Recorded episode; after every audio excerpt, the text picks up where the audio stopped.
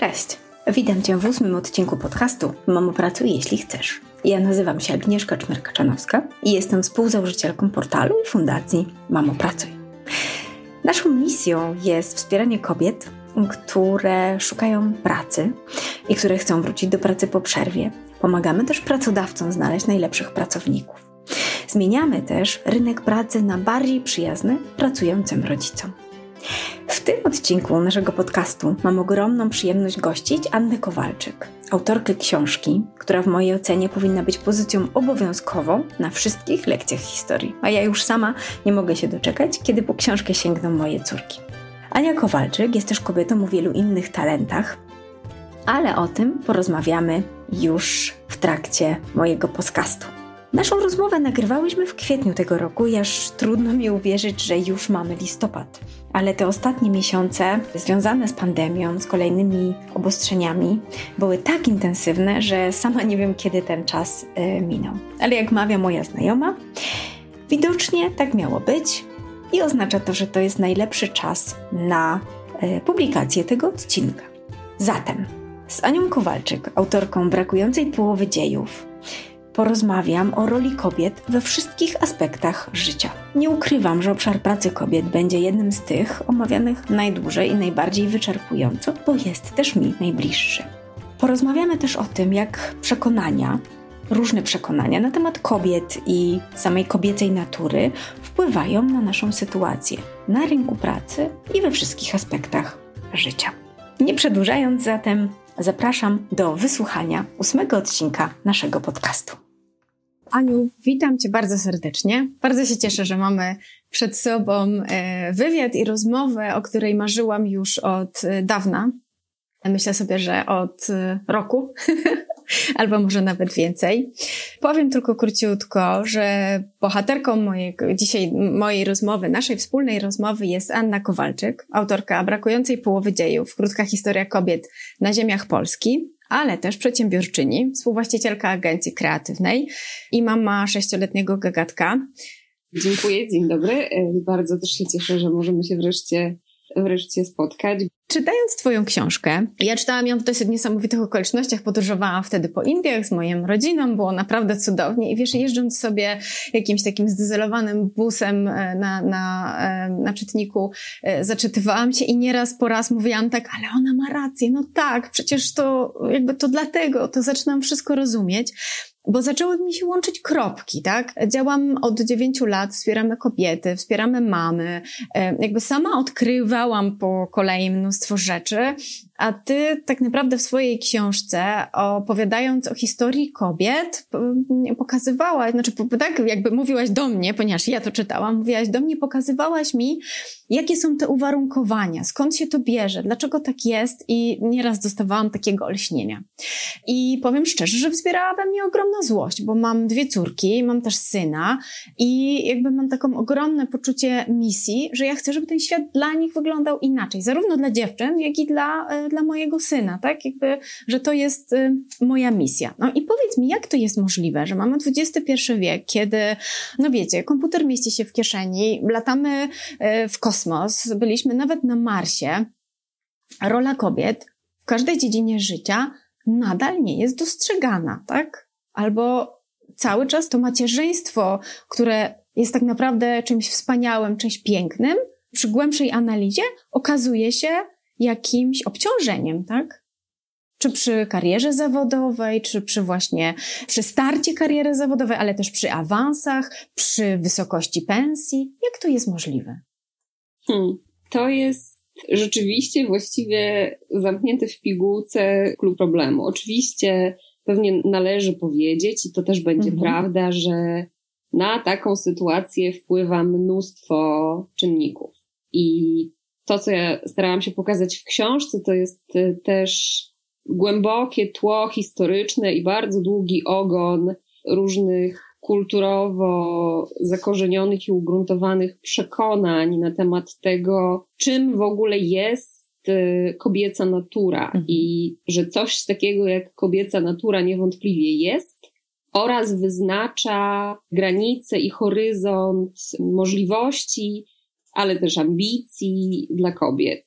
I to jest w jakimś sensie samospełniająca się przepowiednia. Znaczy, ja od razu powiem, że ja nie wierzę w kobiecą naturę. Uważam, że nie ma czegoś takiego jak kobieca natura, czyli jakiś taki zestaw nieprzekraczalnych, wrodzonych, danych nam przez biologię, nie wiem, opatrzność mhm. Boga, czy kto tam co sobie wybierze, zestaw cech, możliwości i ograniczeń, które każda kobieta ma i one de facto sprawiają, że pewne właśnie role, czy jakieś kompetencje, czy jakby warianty mhm. życiowe mhm. dla kobiet są bądź to niemożliwe, nieosiągalne, bądź niepożądane, niewskazane, bo próba właśnie sięgania po zawody, czy funkcje, czy pozycje, czy, czy dokonania jest de facto zamachem, tak? Mhm. Jest, jest wbrew tej naturze, jest aberracją, jest odstępstwem od pewnej dobrej normy. Więc yy, nie wierzę w kobiecą naturę i coraz mniej też wierzę w jakąkolwiek normę kobiecości, która de facto powinna być dla nas wszystkich jakimś drogowskazem. I ambicją nas, kobiet, powinno być e, sprostać tej normie, bo wtedy będzie dobrze. Będzie dobrze nam w życiu, naszym rodzinom, naszym bliskim. Wtedy osiągniemy jakieś takie optimum mhm. i będzie cudownie. I to jest pewien taki zestaw e, przekonań, które bardzo wiele osób do dziś podziela. E, stąd mamy ciągle nie, jakby niekończące się połajanki wobec e, kobiet, które od tej normy mhm. odstają. Paradoks e, tej sytuacji polega na tym, że de facto nikt do końca nie wie, co się w tej normie mieści, więc de facto wszystko może być tak, przekroczeniem wszystko. jej mhm. i wszystko może stać się zarzutem wobec kobiet, że oto się sprzeniewierzają swojej kobiecości i robią nie to, co do kobiet należy. A z drugiej strony, no właśnie jednak wiele z nas jakoś czasem zupełnie nieświadomie próbuje sprostać tym oczekiwaniom, co wielokrotnie przysparza wielu frustracji, stresów, moim zdaniem zbędnych, niepotrzebnych i uniknionych.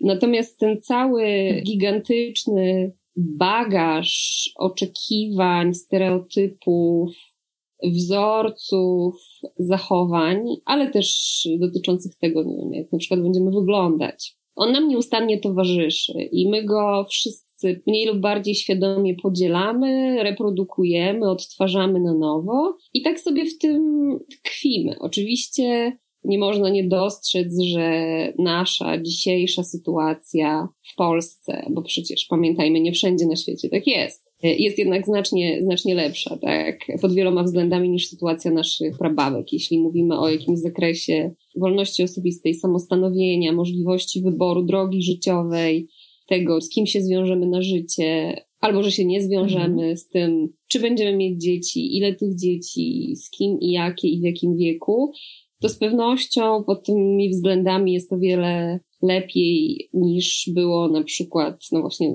naszym prababkom, które były stwatane, które nie wybierały bardzo często sobie męża mhm. oraz z pewnością nie mogły wybrać tego, żeby męża nie mieć, chyba że zostawały mniszkami, wstępowały do, do zakonu.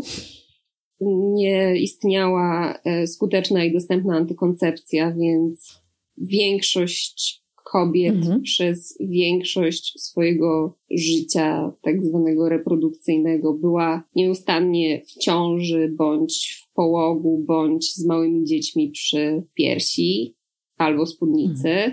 Co nas prowadzi wprost do odpowiedzi na Twoje pytanie, mhm. dlaczego tak jest, jak jest. No bo ten fantastyczny dar od natury i jakiś ciągle niepojęty cud, cud że oto w moim brzuchu e, z dwóch komórek powstaje nowy człowiek.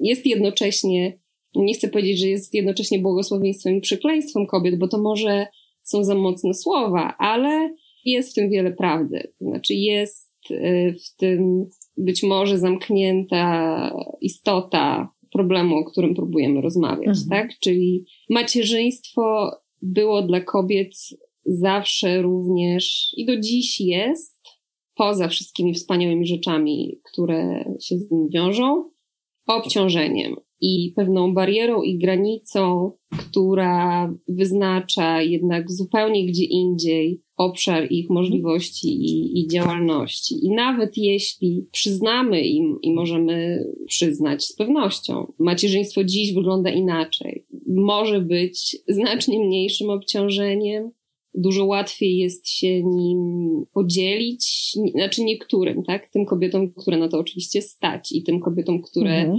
Z mojego punktu widzenia mądrze wybrały na przykład partnera życiowego, tak? Czyli nie są wyłącznymi, jedynymi opiekunkami swoich dzieci, to rzeczywiście dla wielu kobiet większej liczby, myślę, niż chciałam powiedzieć, mhm. niż kiedykolwiek, ale to też nie byłaby do końca prawda, bo mm, ja też o tym piszę w książce, że pewne rozwiązania instytucjonalne, na przykład w e, epoce PRL-u, sprzyjały bardziej partnerskiemu podziałowi obowiązków i odciążały kobiety pracy opiekuńczej i domowej, umożliwiając im na przykład pracę w większym wymiarze, no to takie rozwiązania na przykład były e, częściowo w PRL-u, a dzisiaj jest ich mniej. Więc nie chcę też powiedzieć, że jest ciągle lepiej mhm. i lepiej i lepiej i że w związku z tym w przyszłości na pewno będzie jeszcze lepiej, bo jak widać następuje czasem regres. I myślę, że też ta sytuacja, w której jesteśmy obecnie, konsekwencje pandemii i kryzysu też gospodarczego, który nastąpi z dużą dozą prawdopodobieństwa,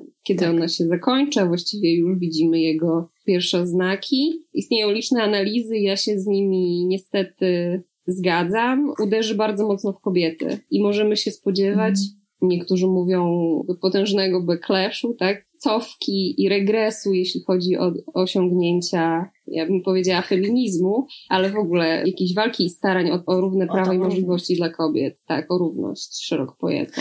To niestety jest to, czego bardzo, bardzo się boję, no ale myślę, że tutaj mój strach jest, y, jakby nie jestem odosobniona o ogromnego bezrobocia, też tego, że, że to właśnie sytuacja kobiet będzie teraz y, teraz jeszcze trudniejsza niż, e, niż była chociażby 3-4 miesiące temu, tak, paradoksalnie, tak, więc jakby... I to się to bardzo mocno wiąże właśnie z macierzyństwem, tak, mm -hmm. przepraszam, jeśli mogę tak. jeszcze to do, dokończyć ten wątek, to jakby jest wprost konsekwencja tego, że kobiety wciąż nadal są głównymi, często jedynymi niemal opiekunkami dzieci, a w sytuacji, w której mamy zamknięte szkoły, mhm. szkola, żłobki, właściwie pomoc jakichś zewnętrznych sił typu niania czy opiekunka jest niedostępna i niemożliwa, a w takim gospodarstwie domowym oboje rodzice mhm. muszą pracować, nawet zdalnie, no to ktoś tymi dziećmi jednak jakoś musi się zajmować i zdecydowanie częściej są to kobiety.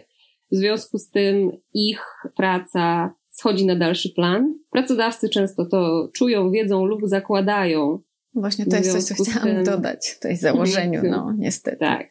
Konsekwencje tego prawdopodobnie będą bardzo duże, to znaczy to kobiety będą zwalniane częściej i chętniej w myśl założenia, że no ktoś się musi zająć dziećmi, no i przecież kto się ma zająć dziećmi, jak nie matki, oraz ręka w rękę z ciągle pokutującym stereotypem, że to mężczyzna musi być bądź jest głównym żywicielem rodziny, co w wielu przypadkach nie jest prawdą. Mhm ale może się stać w sytuacji, w której kobiety będą zwalniane częściej. Albo trzeba będzie dokonać tego wyboru, wiele rodzin go dokonuje dzisiaj, kto się poświęci, mówiąc mm -hmm. wprost, i zostanie z dziećmi, kiedy ktoś musi, żeby pracować mógł inny ktoś. I kalkulacja też będzie prosta, no bo znów kobiety przeważnie zarabiają mniej, mm. więc strata ich pensji boli mniej. I tak oto wracamy trochę do tego błędnego koła, z tak. którego być może trochę czasami już się nam wydawało, udawało wychodzić. A ta niezwykła sytuacja, która na nas spadła półtora miesiąca temu, mhm. znów to utrudni. Ja jakby zdaję sobie sprawę, że wracamy do obecnej sytuacji, bo trudno się w ogóle do niej y, nie odnosić i nawet badania WHO pokazują, że tak naprawdę zaraz po tej pierwszej, zaraz w kolejce do, do obciążenia po pierwszej linii osób, które walczą z, z wirusem i są na tej pierwszej linii wsparcia i dbania o nas wszystkich, zaraz za tym są właśnie kobiety, które mają jakby najtrudniej, ale to nie było pozytywne. To ja przejdę, wiesz, do mojego kolejnego pytania, bo, bo chciałabym też zadać Cię pytania o książkę, bo to był nasz e, pierwszy, e, pierwszy tak. pomysł na rozmowę. Czy to nie było dla Ciebie emocjonalnie trudne? Zmierzyć się z taką ilością dowodów na, jakby nazwę to, lekceważenie naszej roli kobiet. Czy nie byłaś zła na wszystkich mężczyzn na świecie, jak pracowałaś nad książką? Nie, nie, w ogóle, ja w ogóle nie jestem zła na mężczyzn. I nie jestem i nie będę i nie uważam co do zasady, że to jest wina mężczyzn. Uważam, mhm. że patriarchat, nie bójmy się tego słowa, czyli takie urządzenie społeczne, taki system, w którym męskość jest generalnie uważana za normę, a mhm. ci, którzy tej normy nie są w stanie wypełnić, bo są kobietami albo bo są nie dość męskimi mężczyznami, to cierpią i są poszkodowani i spychani na dalszy plan i uważani za tych, którzy nie dają radę. Uważam, że to jest jakby system i urządzenie społeczne, które szkodzi tak samo mężczyznom, jak i kobietom. Mhm. Więc w tym sensie nie, nie byłam i nie jestem zła na mężczyzn, bo uważam, że to coś, w czym tkwimy, e, jest e, od nas wszystkich większe nie jest winą jakichś pojedynczych mhm. E, ludzi, a jest obciążeniem dla nas wszystkich. Co więcej, ja też piszę o tym w książce. Gdybyśmy mieli przykładać jakby do tego taką prostą miarę, że tutaj ktoś właśnie krzywdził, dyskryminował i traktował kobiety gorzej na przestrzeni dziejów, dlatego że są kobietami, to też e, z całą mocą trzeba podkreślić, że kobiety robiły to równie często. To znaczy, e, kobiety, które zakładały, że ich podwładne, służące, czy nawet koleżanki do czegoś się nie nadają, bo są kobietami, były równie często spotykane co mężczyźni, którzy tak uważali. Z tą różnicą tylko, że to mężczyźni dużo częściej mieli głos i wyznaczali te granice na przykład um, obowiązującym prawem, tak, czy jakimś obyczajem, który to oni kształtowali. I jak czytamy na przykład y, dyskusje mhm. na temat dopuszczenia kobiet do studiów uniwersyteckich, to to są dyskusje, które prowadzą mężczyźni z mężczyznami, ponad głowami kobiet przeważnie. I po tym mamy ślady, te źródła historyczne możemy czytać i analizować dziś. Co nie zmienia faktu, że silne przekonanie, że uniwersytet nie jest miejscem dla kobiet, czy w ogóle edukacja przewyższająca taki zestaw umiejętności dobrej żony i matki, ewentualnie frapującej e, towarzyszki rozmów o literaturze, jeśli chodzi na przykład o, wyższe sfery, że to jest mm. i powinno być maksimum ambicji kobiecych. I tak myślały również same kobiety. To oczywiście jest e, frustrujące pod wieloma względami, jak się o tym czyta i wiadomo, że pewnie wiele z nas, może żadna z nas, chociaż nie, nie żadna, teraz są różne trendy typu trad wife i coraz więcej kobiet na świecie marzy gdzieś y, o powrocie tak zwanego starego, dobrego porządku i modelu rodziny, w którym to można się zająć tylko domem i dziećmi, a mąż zarobi y, na nas wszystkich co de facto prawie nigdy dla większości kobiet nie miało miejsca. To też jest taki, taka bardzo piękna bajka, znaczy z mojego punktu widzenia nie piękna, ale jednak bajka którą sobie opowiadamy od stuleci, w którą wierzymy, że oto kobiety to nie pracowały, tylko zajmowały się właśnie tylko, domem. W cudzysłowie, tylko oczywiście. zajmowały się domem i dziećmi. I to był właśnie taki super optymalny dla wszystkich układ. A potem przyszły feministki i to zepsuły i zagoniły kobiety do pracy. Więc ja starałam się pokazać, jak bardzo to jest nieprawda i jak mhm. bardzo kobiety zawsze pracowały, i nie mówię tylko o pracy opiekuńczej i domowej, którą ja oczywiście za pracę uznaję i na szczęście coraz więcej osób dziś ją uznaje za pracę, ale też o pracy fizycznej i rozumianej, tak jak pewnie większość z nas pracę rozumie. To, że kobietom za nią nie płacono, nie zmienia tego faktu, bo też pamiętajmy, że właściwie do rewolucji mhm. przemysłowej za pracę naprawdę mało komu płacono. Polsce gro mieszkańców tych ziem przez wielu, wiele pokoleń, czyli chłopi, za swoją pracę nie otrzymywali pieniędzy, w ogóle nie widywali pieniędzy przeważnie. Więc jakby też to rozróżnienie, ono jest dosyć często skomplikowane i subtelne, praca zawodowa, praca zarobkowa, tu jest w sumie nie aż tak bardzo istotne. Kobiety zawsze pracowały i pracowały mhm śmiem twierdzić, ciężej niż mężczyźni, dlatego że one nie miewały czasu wolnego. I to na przykład historycy i historyczki podkreślają często, że praca kobiet nigdy się nie kończyła.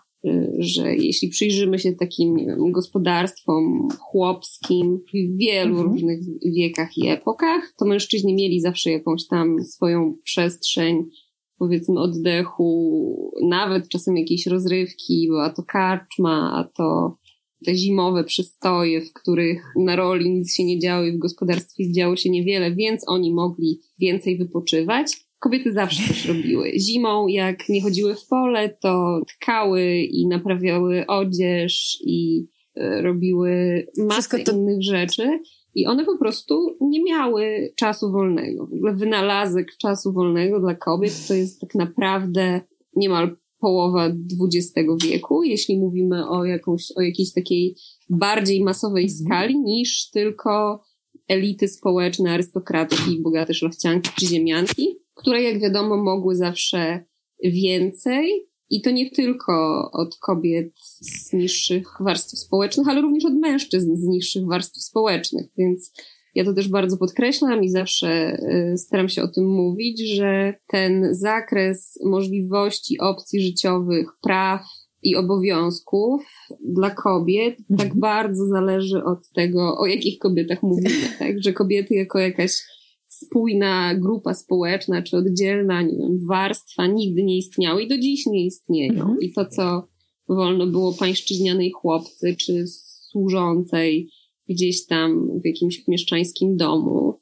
to jest nieporównanie mniej niż wolno było bogatej mieszczce czy ziemiance, ale również ubogi chłop, parobek czy robotnik fabryczny miejski mógł mniej od tej kobiety, tak, z, warstwy wyższej, więc to wszystko jest dosyć mhm. skomplikowana macierz różnych zależności i powiązań, ale prawda jest taka, że kobiety w ramach tej, powiedzmy, swojej przestrzeni, y, jakakolwiek by ona nie była, miejska, wiejska, polska, nie wiem, rusińska, żydowska, zawsze mogły mniej niż mężczyźni w tym samym, powiedzmy, miejscu świata. Twój rozdział piąty książki, który dedykujesz pracy, był mi akurat szczególnie bliski, no też z racji, z racji mamopracu i z racji tego, czym się zajmujemy od wielu lat, więc jakby czytałam go ze dwa razy z, z uwagą i to, co mówiłaś, pamiętam takie słowa właśnie, że praca kobiety była zawsze postrzegana jako po prostu obowiązek wobec rodziny.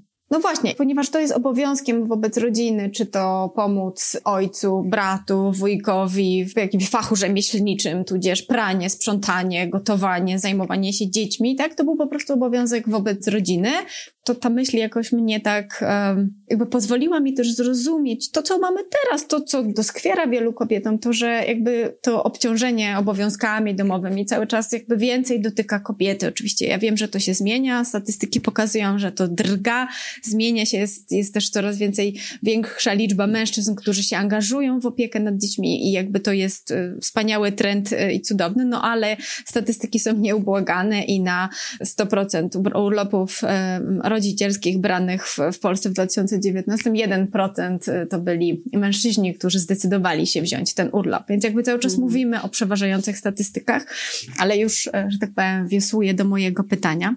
Mm-hmm. Bo ono jest związane z tym, że opisujesz trochę tak, jakby, że kobiety psuły rynek, wykonując pracę. I dla mnie to brzmi szalenie znajomo, bo dzisiaj takie argumenty pojawiają się wobec pracy kobiet w nowych technologiach, czyli jakby w tych zawodach, w obszarach, w które były zdominowane. Myślę sobie, że to się zmienia, oczywiście dzięki pracy i wytężonych y, ogromnemu ruchowi, tak, który pracuje nad tym, żeby ten wizerunek nowych technologii zmienić ale to trochę tak wygląda. I właśnie, czy też zauważasz taką analogię, że jakby to, co 100 lat temu walka o prawa kobiece miała miejsce, że no właśnie tutaj się coś zabiera mężczyznom, to teraz mamy trochę podobną sytuację, nie nazywaną w ten sposób, bo, no bo nie, nie używamy tych samych słów, ale jest taki rodzaj konkurencji która mówi, że być może ta praca w nowych technologiach, w tych branżach zdominowanych przez mężczyzn będzie mniej warta, jeśli w niej będzie więcej kobiet, chociaż jakkolwiek brzmi to no nie do końca sprawiedliwie. No delikatnie rzecz ujmując.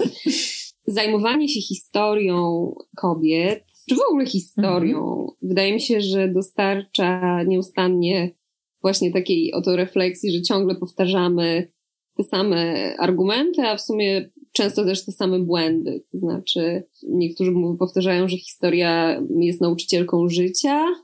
Nawet taką łacińską sentencję w moim liceum e, na ścianie mijałam codziennie przez cztery lata. Tylko, że tę historię trzeba znać, żeby z niej wyciągać jakieś wnioski. A przeważnie jej nie znamy. I jeśli chodzi o te argumenty przeciwko pracy kobiet jakiejś dziedzinie, o których ty mówisz, to tak, one są właściwie identyczne z tymi, które towarzyszyły wejściu kobiet do właściwie każdej nowej dziedziny, która wiązała się z jakimkolwiek prestiżem i pieniędzmi. I to jest bardzo ważne y, rozróżnienie, bo to nie chodzi o to, że kobiety są y, niepożądane tak w ogóle na rynku pracy. Mhm. Nie, nie, nie. I tak e, w sumie było zawsze. To znaczy, jak otwierały się fabryki włókiennicze i trzeba było tysiącami stać przy maszynach po wiele godzin dziennie. Te kobiety były po prostu znakomite, tak? Mhm. Jak po II wojnie światowej trzeba było stawiać kraj i gospodarkę z powrotem na nogi, odbudowywać miasta, to nagle kobiety zachęcano do e, wsiadania na traktory, tak? I nagle kobiety mogły być nawet górniczkami, czyli przełamywano wówczas naprawdę ogromne tabu. W przypadku technologii informatycznych, nazwijmy je e, szeroko. Odsądzanie od czci i wiary kobiet, które chcą w tym obszarze pracować i jakby rozwijać się, awansować i tworzyć, jest wyjątkowo okropne, dlatego że wiesz, co na początku oznaczało słowo computer? Znasz tą opowieść? Nie, przypomnij, e, przypomnij. Computer to była osoba. Pierwsze komputery to były osoby, to były kobiety i to jest bardzo mhm. ważne, bo to były prawie zawsze kobiety, które wykonywały ręcznie skomplikowane często obliczenia matematyczne. Mhm. I jest znakomita książka mhm. Claire Evans, e, z którą ja zresztą niedawno robiłam wywiad i on się niebawem ukaże w Wysokich Obcasach Praca, więc, więc Super, zachęcam do lektury. Książka nazywa się Pionierki Internetu i opowiada o tym, że kobiety w świecie komputerów były od początku ich istnienia. To też już jest trochę postać anegdotyczna, ale może warto ją przypomnieć, bo nie, mhm. nie każdy ją zna. Autorką pierwszego programu komputerowego i to jest y, raczej już nie jest kontrowersyjna teza, była Ada Lovelace, która w XIX wieku wymyśliła, opisała i opracowała dość precyzyjnie program do, do projektu maszyny analitycznej, która była prototypem tego, co dziś każdy z nas nosi, nosi w kieszeni. I potem wszystkie kolejne etapy rozwoju komputerów czy technik komputerowych mhm. były domeną do jakiegoś stopnia, w, róż, w różnym stopniu, kobiet. I Claire Evans napisała swoją naprawdę solidną, bardzo gęstą książkę, w której tych postaci, wiele z nich naprawdę mhm. zrewolucjoni zrewolucjonizowało technologię i ich odkrycia i dokonania, usprawnienia czy idee popychały całą dziedzinę naprzód. Tylko pewien schemat powtórzył się także w tej dziedzinie, to znaczy, kiedy trzeba kogoś wyleczyć i przynieść ukojenie w bólu, to kobiety mogą to robić równie dobrze. To, I to zawsze robiły zielarki i znachorki przez stulecia. Ale w sytuacji, w której medycyna się strukturyzuje, profesjonalizuje i zyskuje na prestiżu i bycie lekarzem to jest bycie kimś, kimś, kto ma poważanie oraz kto zarabia dobre mhm. pieniądze, to nagle się okazuje, że kobiety się do tego nie nadają. I kiedy komputery były potrzebne, żeby wykonywać jakieś zapleczowe, niewidoczne obliczenia, nie wiem, dla trajektorii balistycznych, albo żeby wyznaczać mapy nieba, rysować mapy, mapy nieba, czy czy przyspieszać pewne procesy, to nagle jakby kobiety mogły tam być i mogły wymyślać te kolejne usprawnienia i programy komputerowe komputerowe i jakby dopóki to była taka właśnie pożyteczna, mrówcza, zapleczowa praca do, do wykonania, no to nikomu nie przeszkadzało, że tam były kobiety. A nagle, kiedy ta dziedzina i tak, tak się właśnie stało z informatyką, zyskuje na prestiżu i teraz wszyscy chcą pracować w IT, bo w IT jest super i Google ma takie fajne biura i to jest po prostu nasza przyszłość oraz można tam zarobić miliony monet niemal z dnia na dzień, to nagle się okazuje, że nie, może te kobiety to nie, bo one w sumie mają te miesiączki i to na pewno im wpłynie na, na, na jakość ich, kodu, tak? na ich wydajność, kreatywność, jakość ich pracy. Więc to jest wkurzające. Tak, to jest naprawdę frustrujące, jeśli pytasz o jakieś moje emocje związane z przyglądaniem się tym no. tematom, że to się pojawia właściwie niezawodnie. Zawsze wtedy, kiedy w grę wchodzi już jakaś władza, pieniądze i, i, i, i prestiż. Dwie Bo jeśli chodzi o mhm. robienie roboty, to, to, to oczywiście kobiety są zawsze to, mile widziane. To, to, to powiem Ci, że ten komputer mnie bardzo zaskoczył, więc z przyjemnością sięgnę do książki. To pewnie wiesz, tak, że jakby jak zaczęła się w ogóle era komputera, to kobiety były tymi, które e, zajmowały się softwarem, który był no taki mniej znaczący, tak? Tutaj budowa komputerów, budowa maszyn była wspaniale najważniejszym celem, a to, co się dzieje w środku, to było tą zapleczową pracą, no ale w momencie, kiedy okazało się, że jednak tutaj software jest tym, który się rozwija szybciej, który wymaga większych e, nakładów, bo, bo sprzęt komputerowy już e, wymagał jakby to, co się działo wewnątrz było o wiele bardziej skomplikowane, to kobiety, że tak powiem, zostały od tego odsunięte, no i teraz to jest jedno z, z pokłosi. A druga rzecz, wiesz, to też pewnie to jest taki wstęp do mojego ostatniego już pytania. Naprawdę pewnie mogłybyśmy bardzo długo rozmawiać to to, że wykresy zainteresowania kobiet w ogóle branżą IT i zaangażowania w branży IT pokazują, że przez lata 50., 60., 70. wszystko było, że tak powiem, praktycznie na podobnym poziomie zaangażowania kobiet i mężczyzn, natomiast dziś na początku lat um, 80., czyli dokładnie wtedy, kiedy pojawiły się małe przenośne komputery, to te małe przenośne komputery trafiły do pokoju chłopców. I wtedy tak naprawdę nastąpił ogromny spadek zainteresowania dziewcząt, dziewczynek i zaangażowania w rozwijanie nowych technologii, dlatego że małe przenośne komputery znalazły się w pokojach chłopców, zaczęły służyć do grania, i dziewczynki straciły zainteresowanie. To było narzędzie do zabawy, do rywalizacji i najczęściej było właśnie kupowane chłopcom i to jest ogromny spadek, od którego tak naprawdę od lat 80. powolutku, powolutku się odbudowujemy i to jest coś, co też bardzo zwróciło moją uwagę i... Tak, no Claire Evans w tej książce, o której mm-hmm. wspominam i która, jeśli ktoś jest zainteresowany przyszłością kobiet w IT, to koniecznie musi ją mm-hmm. przeczytać, bo tam jest opisana przeszłość kobiet w IT i ona naprawdę wyjaśnia współczesność i daje pewnie jakieś też wskazówki co można zrobić, żeby, y, żeby ta przyszłość była trochę bardziej ciekawa. Tak, ona pisze o tym marketingowym aspekcie, tak, o komunikowaniu komputerów jako zabawki dla, dla kobiet, ale to jest jakby jeden z czynników, mhm. tak. Ta profesjonalizacja y, informatyki, o której ja mówię, jest tutaj też ogromnie ważna, bo to jest y, moment, w którym profesjonalistki, które de facto już pracowały w branży, dlatego że póki ona nie była za bardzo sformalizowana i działa, jakby żyła jeszcze trochę takim wiem, startupowym może trybem, tak? Kiedy jakby liczy się to, kto ma dobre pomysły i przynosi rozwiązania,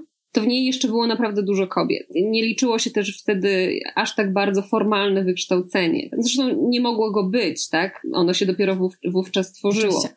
Natomiast ona też uchwyciła w tej książce taki bardzo specjalny moment, to się chyba rzadko zdarza, żeby go mhm. aż tak bardzo umieć pokazać w historii. I to jest moment, w którym na, pe na pewnej konferencji branżowej, międzynarodowej dokonano takiej subtelnej zmiany, też semantycznej, i zaczęto mówić o komputerach jako o inżynierii. I programiści, czy w ogóle komputerowcy, tak, nazwijmy to, dogadali się między sobą, mówiąc brutalnie, że od teraz to jest po prostu nauka i dziedzina i pewne rzemiosło, do którego trzeba mieć stopień inżyniera. Mhm. I to był taki moment, w którym ilość kobiet drastycznie spadła, dlatego że też mhm. dostęp do studiów y, inżynierskich z, z, wielu względów był dla kobiet bardzo ograniczony. Tak pamiętajmy też, że kobiety w wieku studenckim już często miewały podwójkę, trójkę dzieci i, i po prostu nie mogły studiować, a mężczyźni mhm. mogli. Mhm. A skoro paszportem do zawodu był dyplom Politechniki, to te, które tego dyplomu nie miały, miały do niego bardzo, bardzo utrudniony dostęp. I mhm. naprawdę wyjątkowe, bardzo zdeterminowane kobiety, które też bardzo często musiały zrezygnować z posiadania rodziny, bo to były sfery nie do pogodzenia. Miały szansę się w technologiach informatycznych gdzieś tam obronić i one też y, mhm. wniosły swój wkład i, i jest, y, i jest wiele takich kobiet w książce, w książce opisanych, łącznie z protoplastką Marka Zuckerberga, czyli twórczynią pierwszego serwisu społecznościowego Echo, Echo w Nowym mhm. Jorku, tam w latach 80., która zrobiła Facebooka 20 lat przed Facebookiem. Wcześniej. Zrobiła go lepiej pod tym względem, że był bezpieczniejszy, bardziej kontrolowalny, bardziej przyjazny i jakby nie miał szansy, bo tak był zaprojektowany i tak był przemyślany, nie miał szansy wyrodzić się w, w maszynkę do reprodukowania fake newsów, do rozdmuchiwania mhm. mowy nienawiści i wpływania często też na, na różne bardzo poważne rzeczy, jak na przykład wynik wyborów prezydenckich w Stanach Zjednoczonych. To, to, to nie jest oczywiście tylko historia dyskryminacji, ale to jest też historia tego, jak działa kapitalizm i, i jak pewne priorytety wygrywają z innymi i priorytet bezpieczeństwa czy tworzenia przyjaznej przestrzeni komunikacji nagle nie jest aż tak atrakcyjny dla inwestorów, jak ten, który daje szansę na szybki i duży zysk. Więc to jest bardzo pouczająca książka, bardzo polecam. Na szczęście jest też już po polsku, można łatwo sięgnąć i myślę, że wiele się dowiedzieć. Plus fascynująca historia w ogóle technologii komputerowych w tle bo ja jej nie znałam aż tak dobrze, mhm. a ona, ponieważ jest tak bardzo równoległa i tak często się zazębia z, z historią kobiet, to można przy okazji się dowiedzieć, jak w ogóle rozwijały się komputery na, na świecie. Ja sobie z pewnością po nią, e, po nią sięgnę. I dobrze, doszłyśmy do tego ostatniego pytania. Też chciałabym, wiesz, to, żeby to była też trochę taka myśl, co możemy zrobić, więc e, gdzieś na początku roku, jak się przygotowałam do naszej rozmowy, to, to trafiłam na raport przygotowany przez Światowe Forum Ekonomiczne, według którego wyrównywanie szans ekonomicznych udziału kobiet w gospodarce w 153 krajach, które było objęte raportem, w wyniku czego dowiedziano się, że tak powiem, zbadano, że wyrównywanie szans tych ekonomicznych zajmie nam prawie 260 lat. Tak. I że ta, tak naprawdę jeszcze dwa lata wcześniej, czy tam rok, y, miało zająć 202 lata, czyli jakby ta luka, ta odległość się wydłuża. I zdaję sobie sprawę, że odpowiedź nie będzie łatwa, ale ja bym chciała się zastanowić z Tobą wspólnie. Co zrobić, jakie kroki podejmować, jak rozmawiać z młodymi kobietami, jak rozmawiać z, z, nie tylko młodymi kobietami, z mężczyznami, młodymi i starymi, jak wychowywać dzieci, dziewczynki, chłopców, co zrobić? Czy masz jakieś przemyślenia i możesz się podzielić? Mhm. No obawiam się i znów trudno uciec od tego, co się dzieje teraz, że po zakończeniu tego bardzo dziwnego czasu, w którym teraz mhm. żyjemy, ten horyzont się jeszcze oddali, niestety. Odpowiedź na Twoje pytanie pewnie można by było ciągnąć jeszcze przez wiele godzin, mhm. ale w jakimś sensie wrócimy chyba do tego, o czym mówimy tutaj cały czas, że nie będzie lepiej, dopóki praca kobiet jest uważana za mniej ważną, a praca domowa i opiekuńcza, która jest szalenie absorbująca i często, jeśli jest na barkach tylko jednej osoby, nie do pogodzenia z pracą zawodową, znaczy, jeśli to, nie, jeśli to się nie zmieni, jeśli się nie podzielimy trochę bardziej sprawiedliwie, nie mówię, że koniecznie porówno, to nie chodzi o to, żebyśmy się tutaj z milimetrem mierzyli, kto ile razy dzieciom podał tak. śniadanie, obiad czy kolację, albo odwiózł do szkoły, czy odrabił lekcje z nimi, ale każde niwelowanie tej dysproporcji służy kobietom, moim zdaniem. Dopóki mhm. kobiety będą znacząco mniej zarabiały niż mężczyźni pod jednym dachem, dopóty wybór, kto pójdzie na urlop rodzicielski,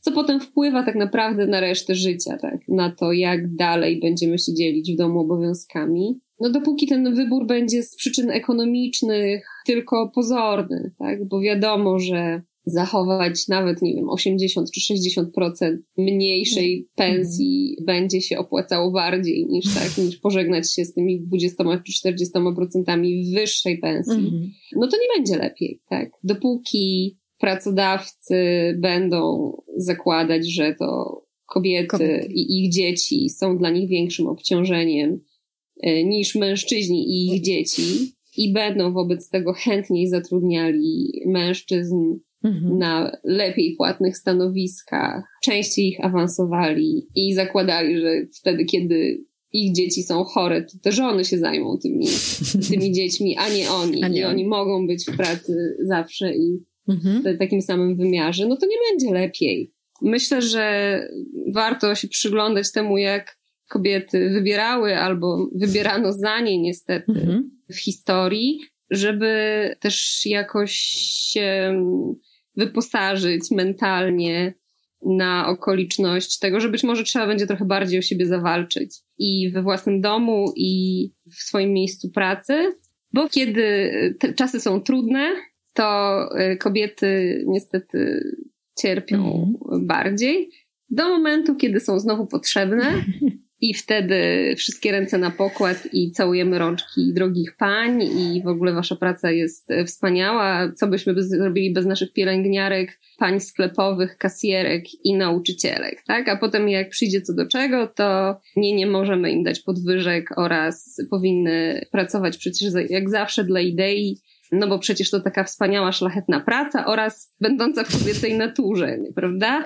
E, więc e, myślę, że im będziemy krócej sobie dawać, wciskać tę ściemę, mhm. bardzo instrumentalną i, i nieuczciwą, tym może szybciej ten proces będzie postępował.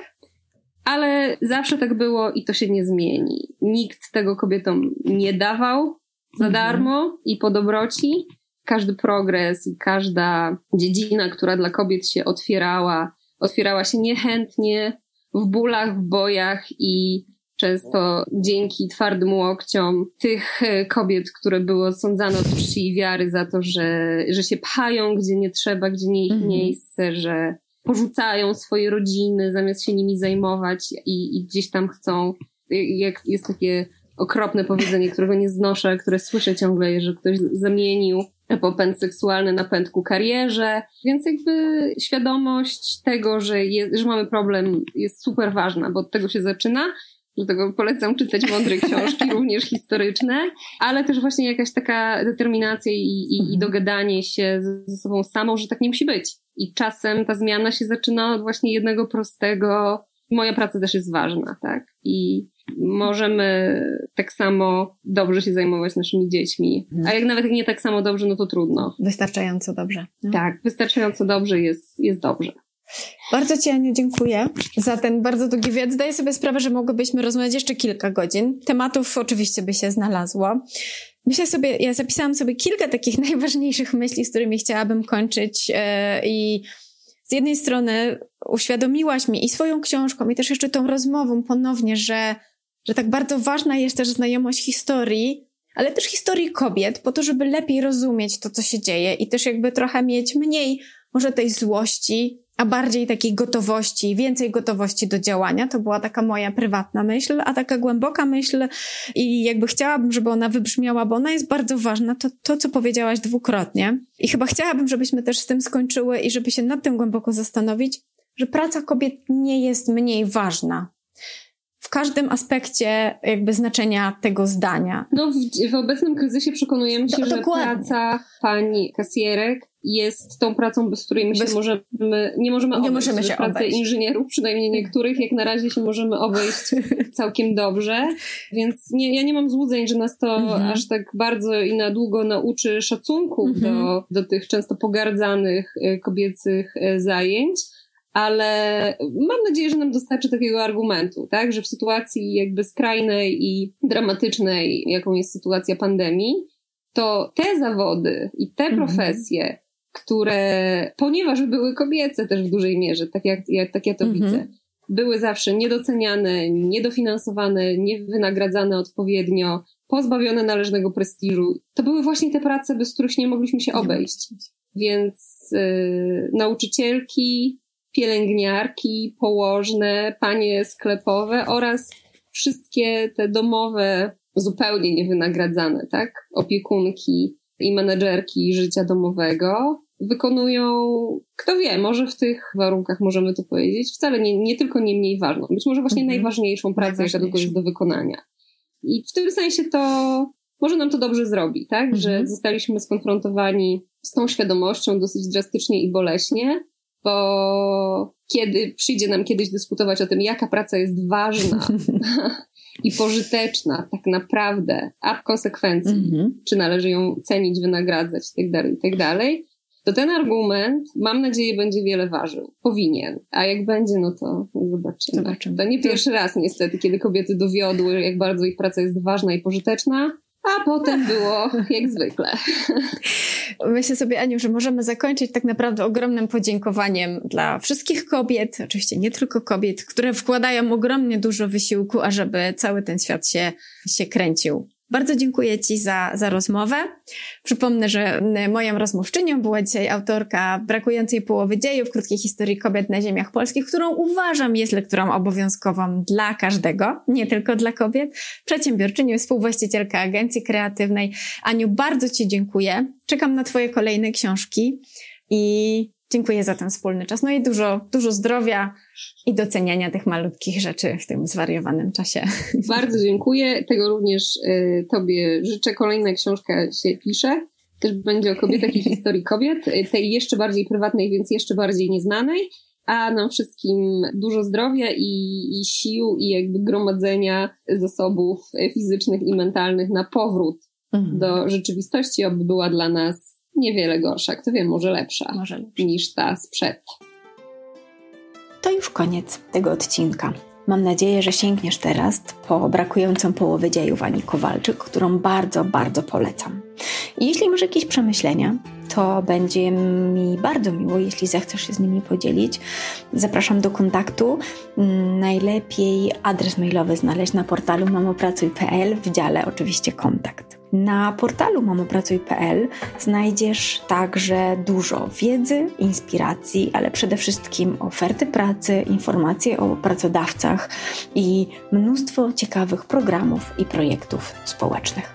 Zapraszam serdecznie i na Mamo Pracuj, i do kolejnych naszych podcastów, które mam nadzieję będziemy publikować jeszcze w tym roku. Dziękuję serdecznie.